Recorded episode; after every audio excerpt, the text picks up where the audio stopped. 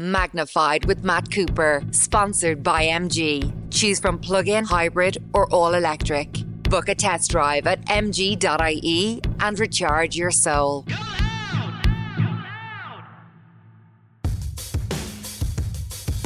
Hello and welcome to Magnified with Matt Cooper, a podcast series in association with MG Motor Ireland, in which I try to spend more time with really interesting people who've done really interesting things than is possible on my daily radio show. And to get into the issues and themes which are really important to our lives and to our futures. And that's why today's interview is with two women who run a social enterprise called FoodCloud. This is a really, really interesting business which takes waste food and supplies it to charities using technology to do so.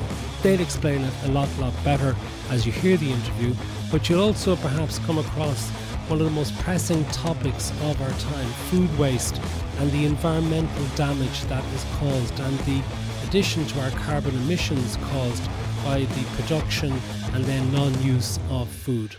Two very interesting women, Iseult Ward and also Aoibheann O'Brien, are our guests on today's edition of Magnified with Matt Cooper. Okay, Iseult and Aoibheann, thank you very much for being with us. Before we talk about FoodCloud, I actually want to talk about food waste. And I want to start not necessarily where your expertise is, but food waste in the home, because we're all now concerned about rising food prices, and at the moment, there's an enormous amount of waste with the food we have purchased that comes into everybody's kitchen anyway. So, if prices are going to be going up dramatically between now and year end, how much of an incentive is there to actually, for people in their homes, use their food properly to save money? Yeah, well, the EPA tell us that we waste about 700 euro worth of food every year, the average Irish household. So obviously, if prices are going to go up, that is going to go up unless we do change our practices. So I think in terms of, you know, thinking about food waste, we often think about it's a shame to waste that soggy carrot at the bottom of the fridge, but we don't really think about the environmental impacts of food waste. So that that's, I suppose, a big um, change in mindset around the impact of waste and food is not just it's not just a waste of money but it's also a waste of all the resources that have gone into it. Um, and so if we can change that and and I suppose the cost of living crisis probably provides an opportunity for us to look a bit you know deeper about the money we're spending so there's an opportunity within in the cost of living crisis to start to look at what we're wasting. But could it be that for many people it's not the environmental concerns that will motivate them that weight necessarily gets them is true the impact on their wallet? Yes, and I, would hope so because at the end of the day, we need to tackle the problem of food waste from an envi- environmental point of view. Um, but if the motivation for people to do that is financial, that's fine. You're still ultimately reducing food waste at the end of the day. And the scale of the problem of food waste in terms of the environmental impact is something that I don't know how many people are really aware of.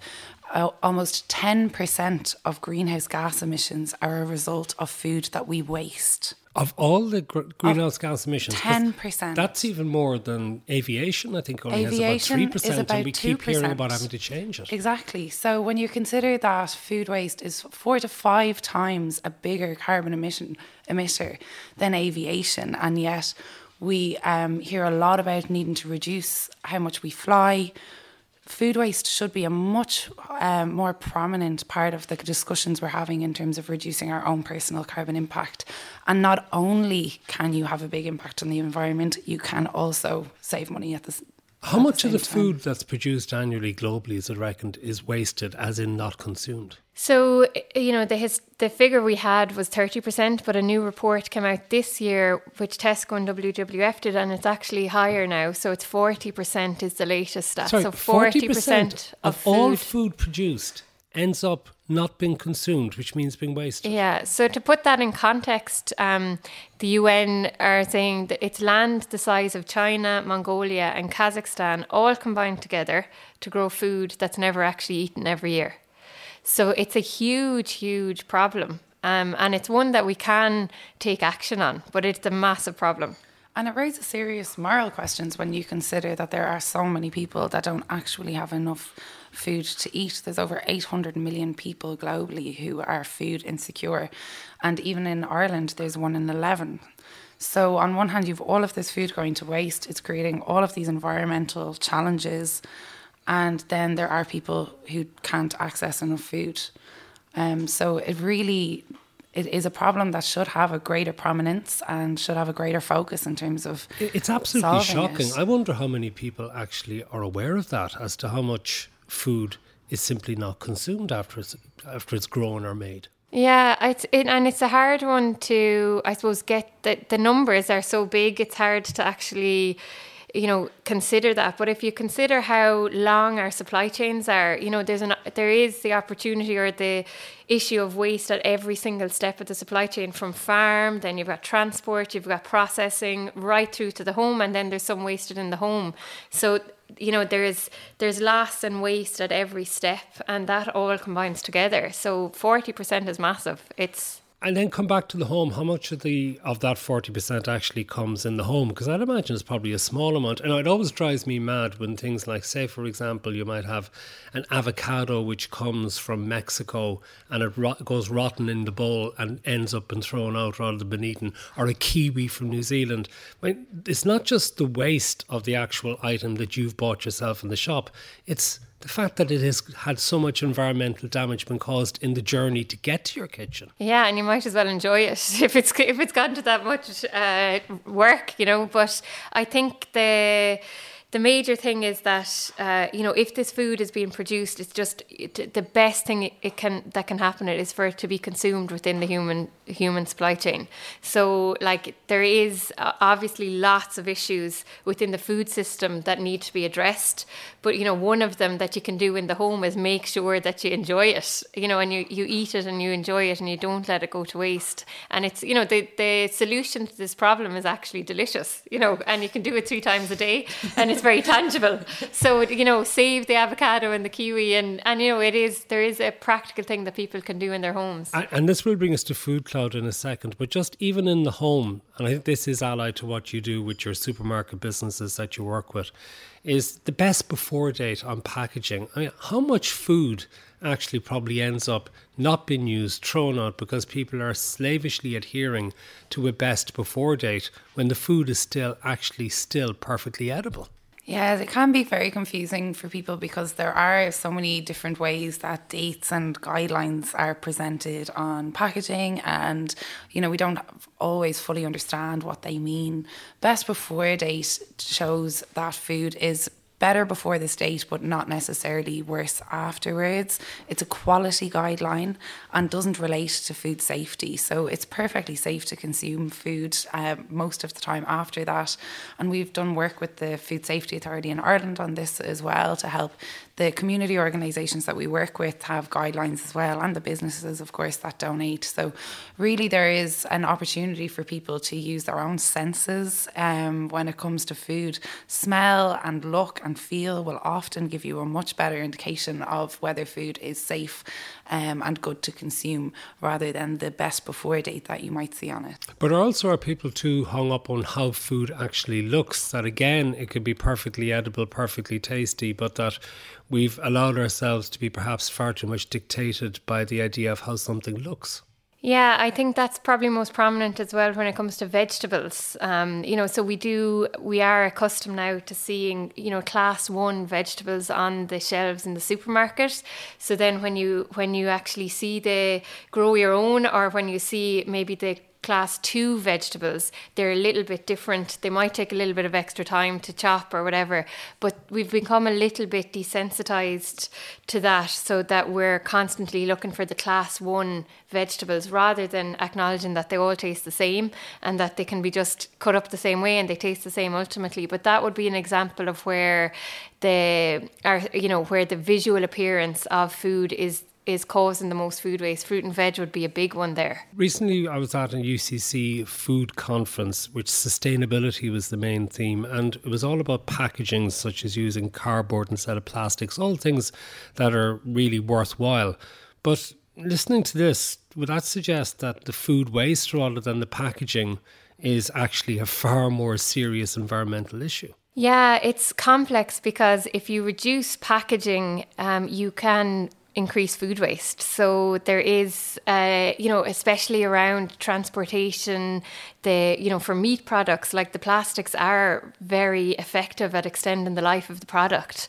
So you if you remove that, there are unintended consequences. So, you know, the industry, the packaging industry, the food industry, all have to work really closely together to make sure there aren't unintended consequences of, of reducing the environmental impact of one practice, which would be packaging, and then potentially increasing it on food waste. So, uh, you know, you that that is a challenge, and there isn't an easy solution to it. So, you know, like the vacuum packed meat, that extends the life for a long time of of a uh, of a steak, for example. So they you know, unfortunately, when it comes to environmental issues, there isn't an easy solution and you have to work together to look at what's the best option. So yeah i think there's a the environmental impact of food waste would sometimes trump the impact of reducing the packaging.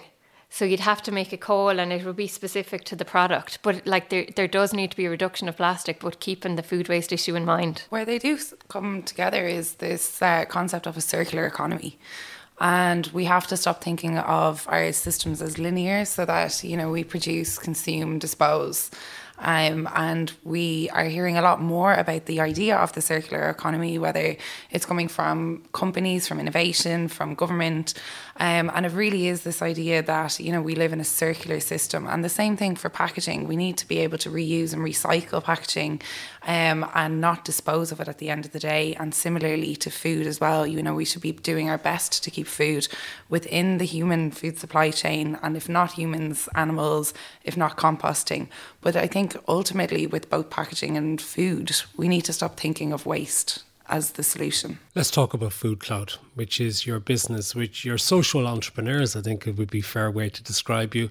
The business is nearly a decade old at this stage. Now, not, not for profit business.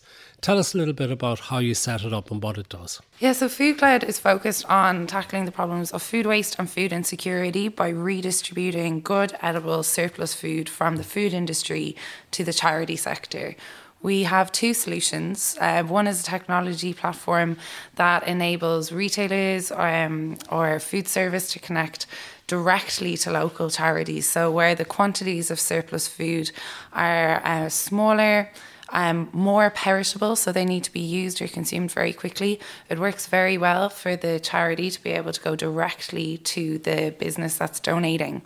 And then our other solution is our three warehouses. So we've a hub in Dublin, one in Cork, and one in Galway and they allow larger volumes of surplus food to be um, collected or delivered from across the food supply chain. So that could be at a farm level, it could be in a distribution centre, manufacturing. They can deliver it to our warehouses, um, store it, and then we'll deliver it out in more manageable quantities for our networks of char- to our network of charities. So the two solutions together mean that whether it's retail down or up the supply chain as far as farm, there should be a solution to redistribute food um, in Ireland. And then our technology is also used by food redistribution charities and businesses in the UK um, and more recently in Slovakia and the Czech Republic as well. So tell us a little bit about the technology you've developed. Is this proprietary technology or were you able to get it from somewhere else? It is. So we have a de- dedicated team of um, engineers and um, people working in our organisation on the platform.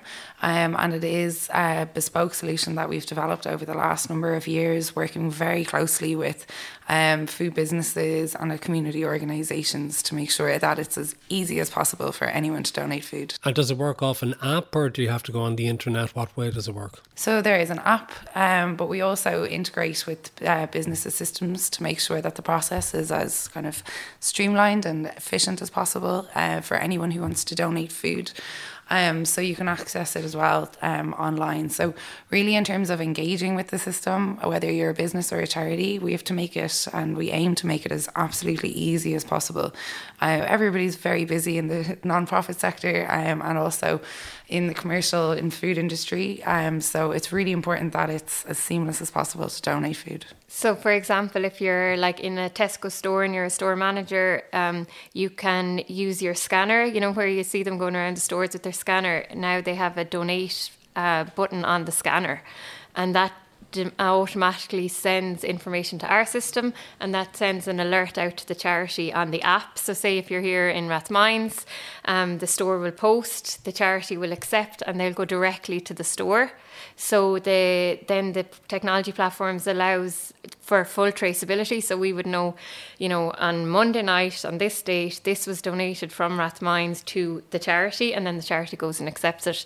And then other businesses that mightn't be integrated would have an app which they would upload the details on the app. So it really depends on what works best for the, the business. G- give me an example, say, of particular products. Is it when they we spoke earlier about best before date or best by date? So would it be the situation that somebody's going around scanning, they see something is about to go out of date, rather than putting a reduced price sticker on it, they put it on the system and then a charity that is also one of your clients, do they go and collect it? Yeah, exactly. Yeah. So, say, eh, like, just take a Tesco store. Um, they'd have their reduced to clear section anyway, and then at like at six o'clock in the evening, they'll know pretty much what's going to be left. So they'll upload details of what's available. Onto the platform, the charity will click accept, and the charity in that case would generally arrive at the store between seven thirty and eight thirty and pick it up. So you could have bought the product at seven, and it would be donated at 7.30 so it means that um, the stores are you know it's embedded in their existing processes already. So it's just making sure that anything that's really good that they can't sell the next day for whatever reason it could be that best before date it could be there might be a little bit of damage it could be there be um, you know excess stock at a store level. So they would just make sure that they'd upload that onto the platform and the charity would pick that up directly how did you persuade Tesco to get involved? Because they would probably be your big name client, are they? Yeah, yeah. So they were the first um, to come on board back in uh, October 2013 in Tesco and Talbot Street. So they took a punt on the concept. So they had food waste as one of their three strategic goals um, back then. Um, and so we approached to ask them would they be willing and interested to trial this with us. We had seen it work in other countries, but at that stage we were, it was a, a, a student college project essentially. Um, so they said, look, give it a try in one store and see how it goes. So we had a really good store manager in Tesco and Talbot Street, um, and he started using it, really liked it. We expanded to another 10 stores um, in quite a short period of time in 2013. And then they said, you know what, this is actually very much aligned with what we're doing strategically around food waste. So asked us, would we expand nationwide? So that was, and so for every Tesco store, then we built a community of um, charities around that store so that you'd be able to, I suppose, essentially have a marketplace for the surplus product that's available in the stores. Um, and then, you know, Tesco did uh, you know, want that solution in other markets, hence the growth into other markets as well. And then other retailers came on board quickly after that. So, how many other countries are you doing it in at present? Um, so, we're in Ireland, UK, Czech Republic, and Slovakia. Um, yeah, and it has been, I think, one of the impacts we realised early on, um, and one of the benefits that Tesco would have also seen early on beyond just tackling food waste was the positive impact that this food can have in communities and the benefits of connecting businesses um, directly to local community organisations and charities um, through these connections that are founded on shared food. You're also creating you know relationships that can have an increasing impact and the where you know we often say we're privileged to see the work of these community organizations and the brilliant opportunities they can create for their communities using surplus food whether it's reducing their own running costs so that they can then invest in additional services that they're providing. A lot of the organizations are like community centers, so they don't, you know, just provide food. They actually provide a range of services, whether it's training, helping people get into employment, like sit-in meals, elderly um, support in the community, a lot of different kind of education. When you offer food as part of those services, it creates such a higher level of engagement. It'll bring people in the door that might not otherwise have come. And, you know, on one side, tackling food waste, as we've discussed, is such an important problem from an environmental food. But we also have to remember the power of food and how it cuts across all cultures. It connects communities, it brings people together. So we're not only wasting something and creating this environmental damage, we're losing opportunities to bring people together and solve really social problems. And I think, you know, from we got to see this at the very beginning, uh, went through those first few donations, um, and so did um, Tesco and the store manager that we were working with, speaking to the charities that were coming every week and picking up the food and learning more about what they were doing with it and the impact. And have other supermarkets come on board after Tesco? Yeah, so we have, um, you know, all the major retailers in Ireland have are on board now and donating to the system, and then there's a network of about 600 charities. So that many? 600 charities from the Inishowen Peninsula to. I was actually down in Cork at the weekend, and my second cousin was telling me that Bandon is very active in it. Um, so Bandon's Men's Shed, for example. Um, so there's uh, and then within the so on the charity side there's about 600 active charities and on the donor side then you've got the likes of Tesco, Lidl, Aldi, Musgrave Marketplace done so you know they're all looking for solutions um, to engage with their communities and to reduce waste. So our job is to try and make it as easy as possible to do that and to try and manage as much as we can to reduce the barriers to donating good food. So on both sides, making it easy for the stores and making it easy for the charities. And then the magic happens in the store where we actually don't, you know, get to see it. But you know, those connections at a community level are made then and they're and they're uh, opportunities beyond that are massive. But it's kind of our core bit is trying to make that process as easy as possible. This started as a college project. Tell us about that. Yeah, so uh, I had been working in London for a couple of years in banking um, and had seen uh, a lot of food sharing initiatives in the UK. So it was like 2012, like, you know, pretty recessionary times, and there was a lot of really interesting food sharing things happening. And I came back to Dublin to do a master's in environmental science and Iseult was doing her undergrad. Um, so we met at a social enterprise um, event where we were talking about social enterprises and how students could g- get involved in that. So myself and Iseult met there, and we were talking about the idea of food sharing activities, and we we it basically started from there. Really, we'd seen similar stuff happening in the UK and internationally, but very little in terms of food sharing was happening in Ireland. So, you know, there was lots of iterations of what we were going to do.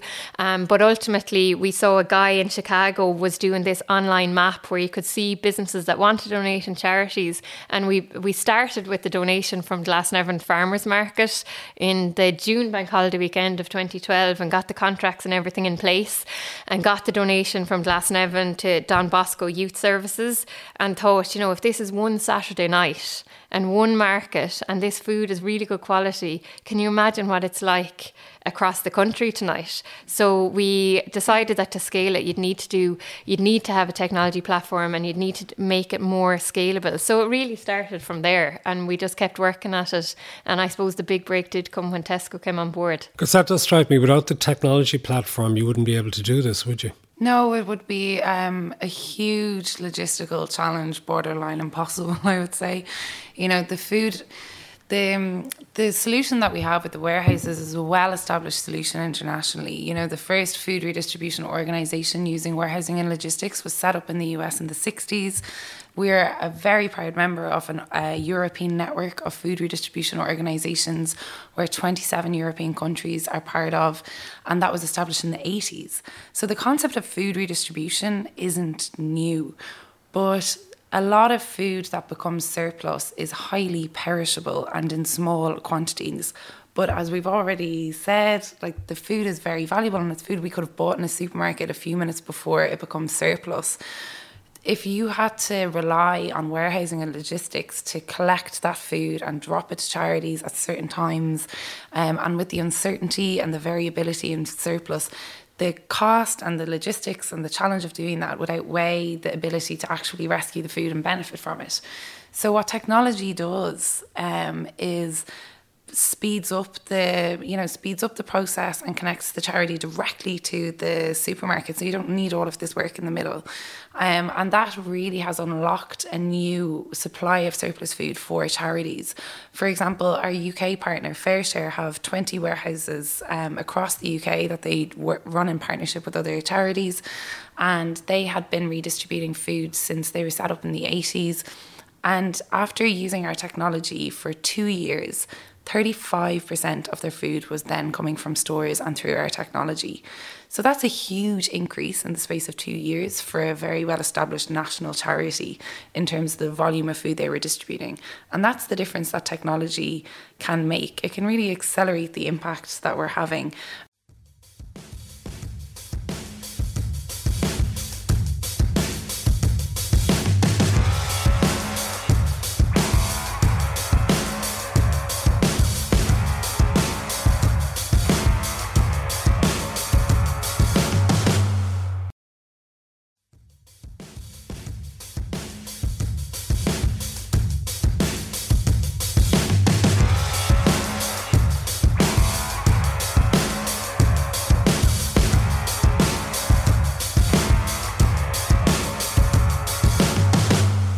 Date, I've concentrated on the likes of supermarkets, but it does strike me now there must be lots of other potential sources for food, as in restaurants, coffee shops, small convenience stores. Are they all getting involved as well? Uh, well, we they are, um, and to a certain extent, and there's an, another couple of organisations that are working in Ireland um, that are working more specifically with restaurants and small cafes. Um, Too Good to Go is one app, um, and Olio is another app where it's more consumer facing. Sometimes it is cha- challenging if you have, you know, a very small cafe with a couple of scones and a couple of muffins and some sandwiches to, for a charity to travel, you know, any distance to collect a small volume, whereas what's coming from the retailers is more easy to use and larger volume so it makes it worth their while. So the the type of food is important. So we we we do predominantly work with retailers and now we're trying to figure out the best kind of food service organizations that we can work with as well. But the the stuff the food that would come from restaurants for example has a different um, you know if it's hot if it's been cooked before all of that kind of stuff is a little bit more challenging for charities. So i suppose very early days we when we spoke to the charities and said, well, what kind of food do you need and what kind of food do you want? And they said, it's the stuff that we would be buying in the supermarkets is the most valuable for us. But it is great to see other solutions coming on board that can address that issue because it does, it, like food is wasted at every, you know, at every stage. Yeah, a good example, we started doing trials with KFC um, in the UK with FareShare as well. So in that scenario, charities are able to access chicken um, and collect it on a weekly basis. They freeze it down and then they're able to donate it. Um, so that's an that's an example of trying out a different type of food business that can donate. Now, as we're talking, something strikes me that if, when you're putting all of this together, there are costs involved because there are costs involved in your staff, there are costs involved in your technology, where do you get your revenues from to actually cover these costs? Great question. Um, yeah, so we are established as a social enterprise, and the way our funding model works, uh, most simply, is about 50% of our income comes from um, the delivery of services. So the retailers that um, or food businesses that use our technology pay an annual fee per outlet that donates food. That contributes towards our cost.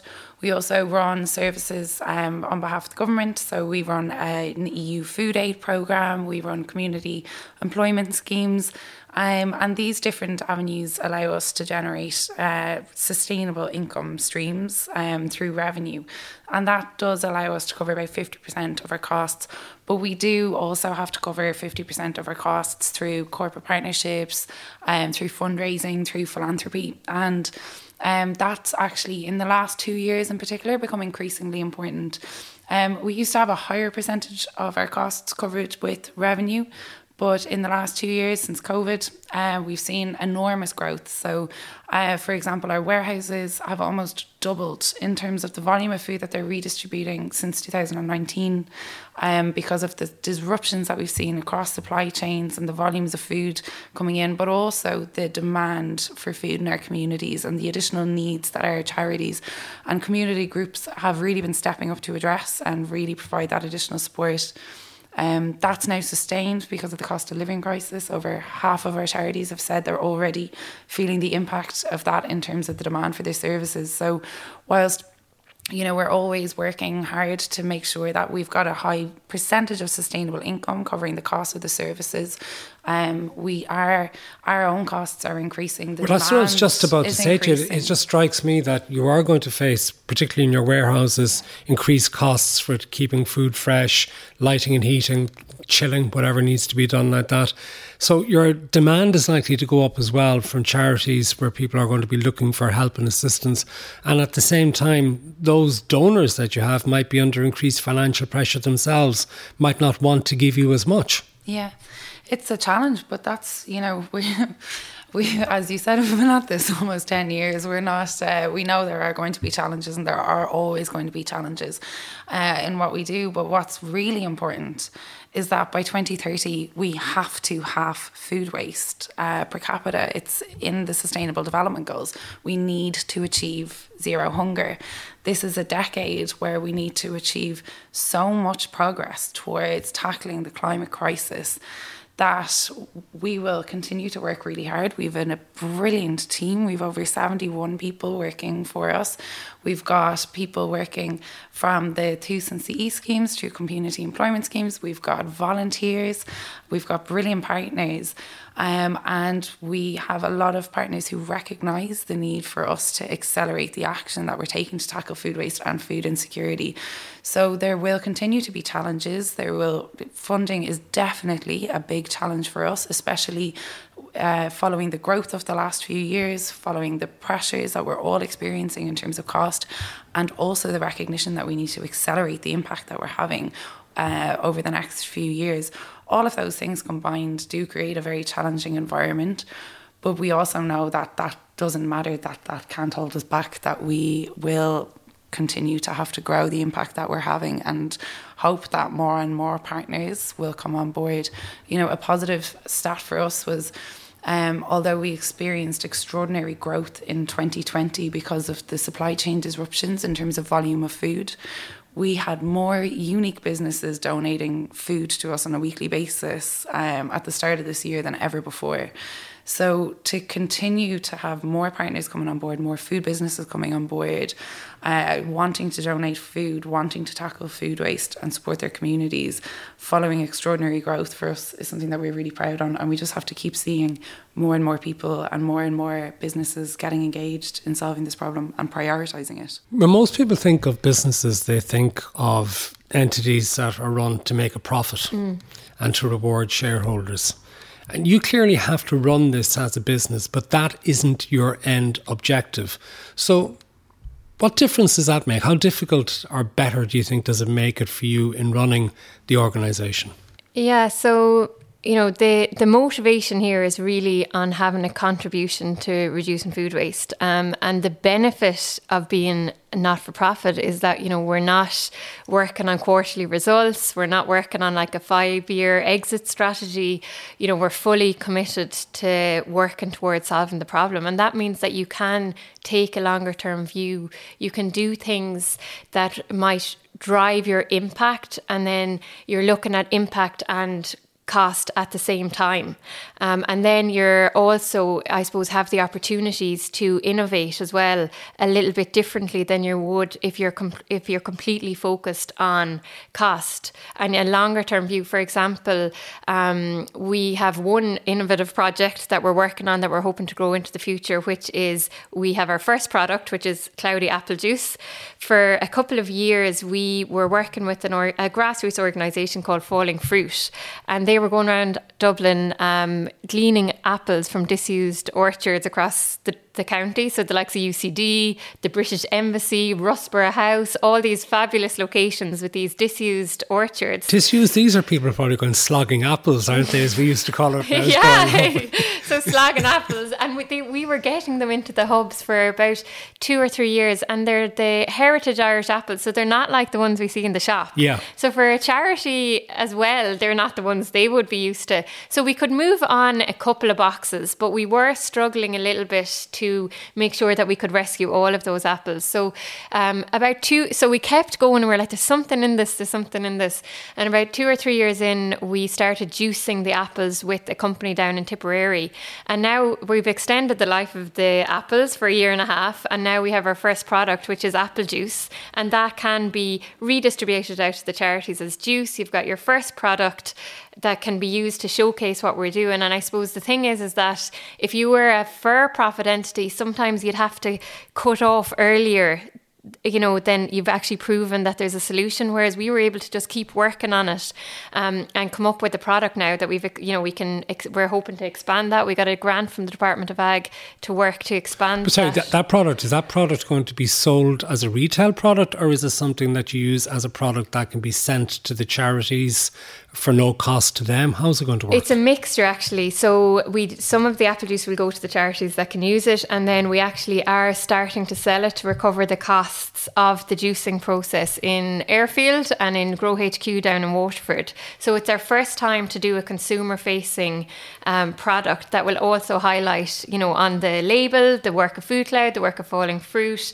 um, and to I suppose get people thinking about food in a different way. So that's kind of where innovation comes from. And, and as a nonprofit, I think you can spend more time um, looking at problems in a longer term and, and taking the time to find a really good solution to it. But you have directors as well. I mean, how do they force you to look at things maybe from a business point of view, given that some of them have backgrounds in business?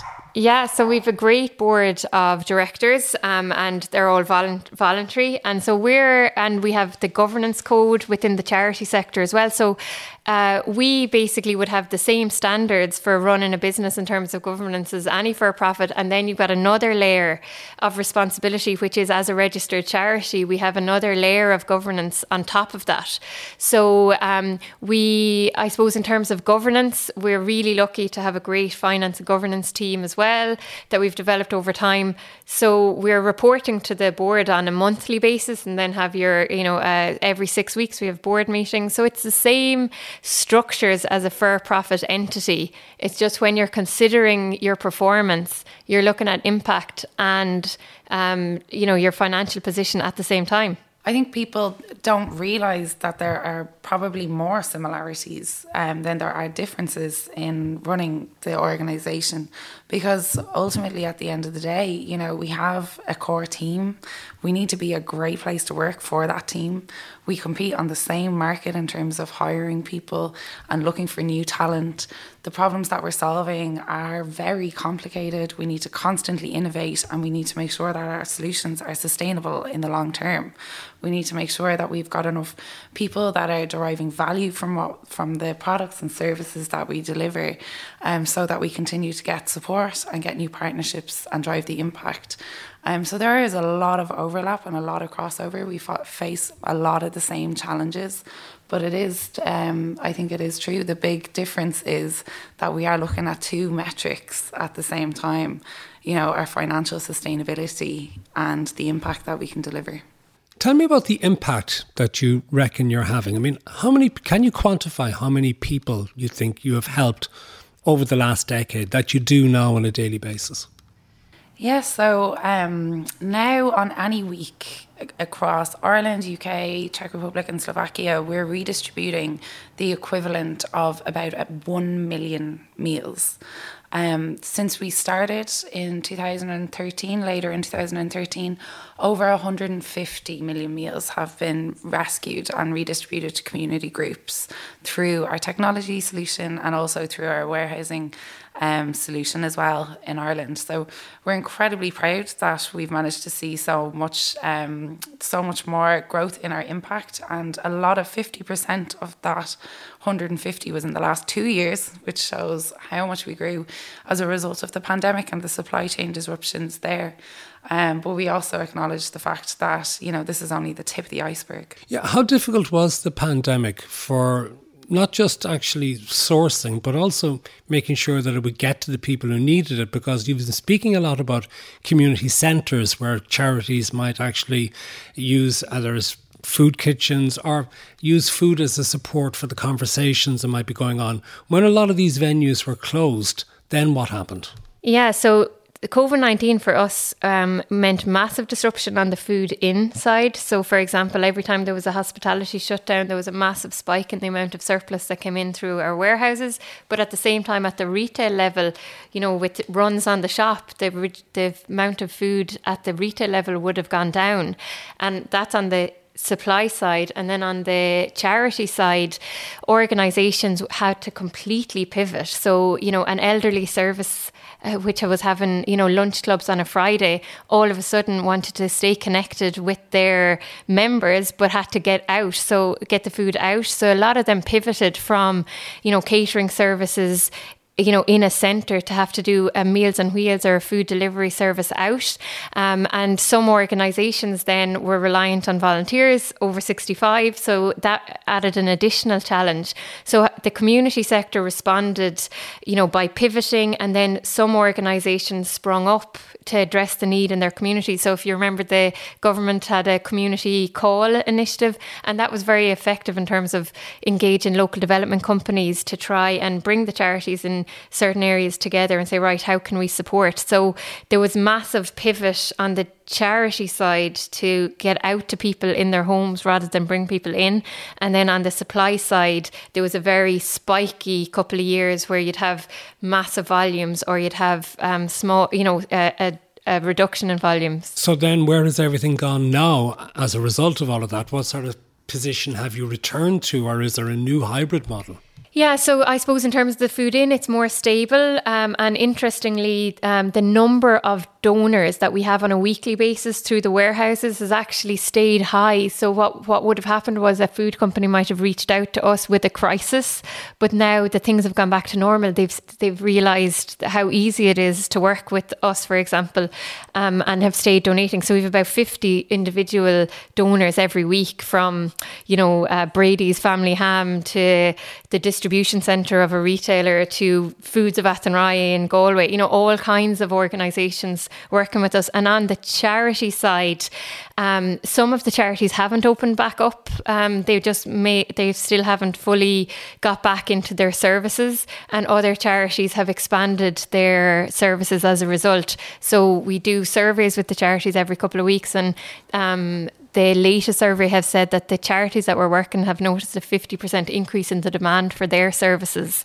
Um, but mostly due to the cost of living crisis now. So things have stabilized, but it's not gone back to normal, if you like. It's just gone to the next crisis, which is the cost of living one. We've had a number of entrepreneurs on this podcast since we started it, and nearly all of them have, no matter how enthusiastic they are about the product or service that they offer, how committed they are to it, evangelic in some cases, they are looking eventually to almost like an exit where they actually look to sell it and to make money out of it. So, what's your long term goal and ambition? Because you're not building something here to make yourselves personally rich. Yeah, to solve food waste. well, like honestly, it's um, you know, it is a different um, way of thinking. But for us, this is a huge problem. And there's nothing that, and I think I can speak for both of us, like either of us would rather work on than the problem of our generation, which is the climate crisis. We see food waste as being a massive contributor that needs to be solved, and that so many of us have a role in solving that. And if we can have an impact by directly preventing food from going to waste in terms of our solutions, but also to inspire people to stop wasting food in their home, to find different solutions around it. And we can ultimately have a contribution towards our progress in tackling the climate, crisis. You know, for us, that is where we are happy to be. And our motivation as well can come from all of the amazing people that we work with. You know, they're and like not our own team who are inspiring and motivating, but also all of the community organizations, all of the partners that we have. You know, we're all ultimately working towards a shared goal. And that goal is an incredibly important goal for our future. So I think that is where our motivation comes from. But you talk about your generation and the crisis that's facing you with climate change. I mean, how seriously do you think people of my generation and older generations actually take these issues? I mean, are we really active enough in trying to deal with it, or are we just paying lip service to um, what other people want? Well, I I thought it was interesting you mentioned that UCC conference that um, we, I was also at. Um, and the big difference was that I suppose three years ago, pre COVID, a lot of those conferences with sustainability were the sustainability people and not the CEOs of companies talking about this as a major theme for their, a major issue for their businesses. So there has been a serious shift in terms of it's not just the sustainability people who are sitting, you know, not necessarily the CEOs of the organization. So that's a big shift. In terms of taking action, I don't think any of us are taking as much action as we should be given the scale of the crisis. Um, so to answer your question, I don't think we're not we're not moving fast enough. We're not taking as the hard decisions quickly enough. We should be doing more across government and industry. Well, that's what I just want to ask you because it has struck me. Where is the initiative really coming from? Is it coming from government action or is it coming from industry? Because you often hear a lot of criticism that business doesn't want to do these things. And yet, from what I'm seeing an awful lot of the time, business can be actually faster than government in actually bringing about change. Yeah, for sure. And I think, you know, we've seen it in terms of the partnerships we've had, you know, that they're, they, all of the businesses we work see this as a problem and they want solutions. Um, but the reality with the climate crisis is that we all have to be working very fast and we are going to have massive changes over the next you know 10 20 years in terms of how we live our lives. So food the industry the food industry in our case can have to start thinking and talking and taking action but the government have to do it as well and us as consumers have to. So it, it's not one like i suppose we all have to work together. One thing about what also inspires us is that you know you're working with food industries you're working with communities and you're all working together to try and solve a part of this problem. But ultimately that's what it's going to take. Those partnerships um, and I suppose in terms of the food, particularly the food issue, where we would really like to see more support is kind of the community action. So we all are going to have to change. Everything, you know, the way we live our lives is going to have to change, but we have to make sure not to leave people behind.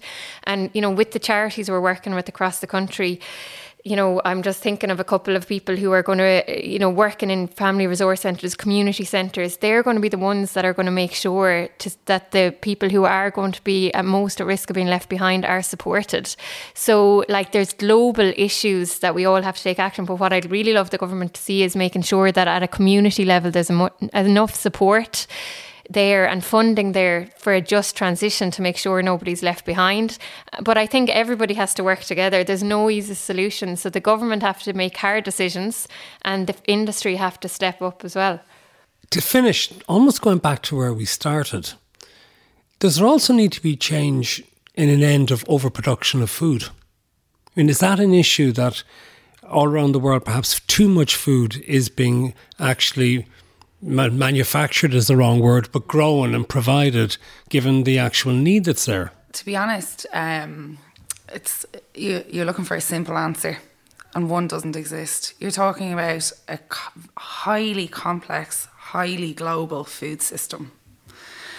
We need multiple solutions.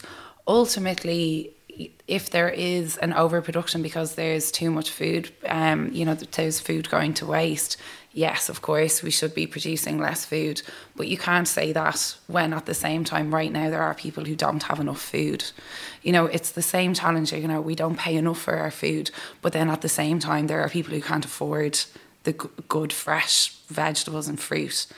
So it's too simplistic to come up with one answer for any of these problems, especially when it's related to food, and especially when food is such an essential part of our lives there isn't an easy answer and that's the hard part. That's why we need partners. That's why we need government. That's why we need everybody understanding this better and taking action. Thank you to both of you for joining us on the magnified with matt cooper podcast.